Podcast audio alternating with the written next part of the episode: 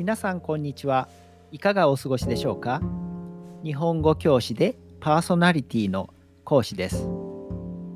今回は靴下は靴の上に履いているのにどうして靴下というのかについてお話しします。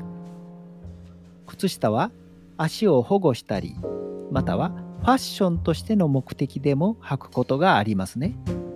そして私たちの日常でもほぼ毎日使うため欠かすことのできないアイテムの一つと言えるかもしれませんね。靴下のことを英語ではソックスと言いますが江戸時代の我が国初の英和辞典ではソックスを旅と翻訳していたようです。そして明治時代に入ってソックスは一時メリヤス桃引き翻訳されていたようです。なんともレトロな感じの呼び方ですね。その後、靴旅、靴下旅と変化していき、明治の終わり頃には靴下という呼び名が一般化していったようです。では、どうして靴下と呼ばれるようになったのでしょうか靴の下にあったら踏まれてしまうんじゃないの？と考えてしまいそうですね。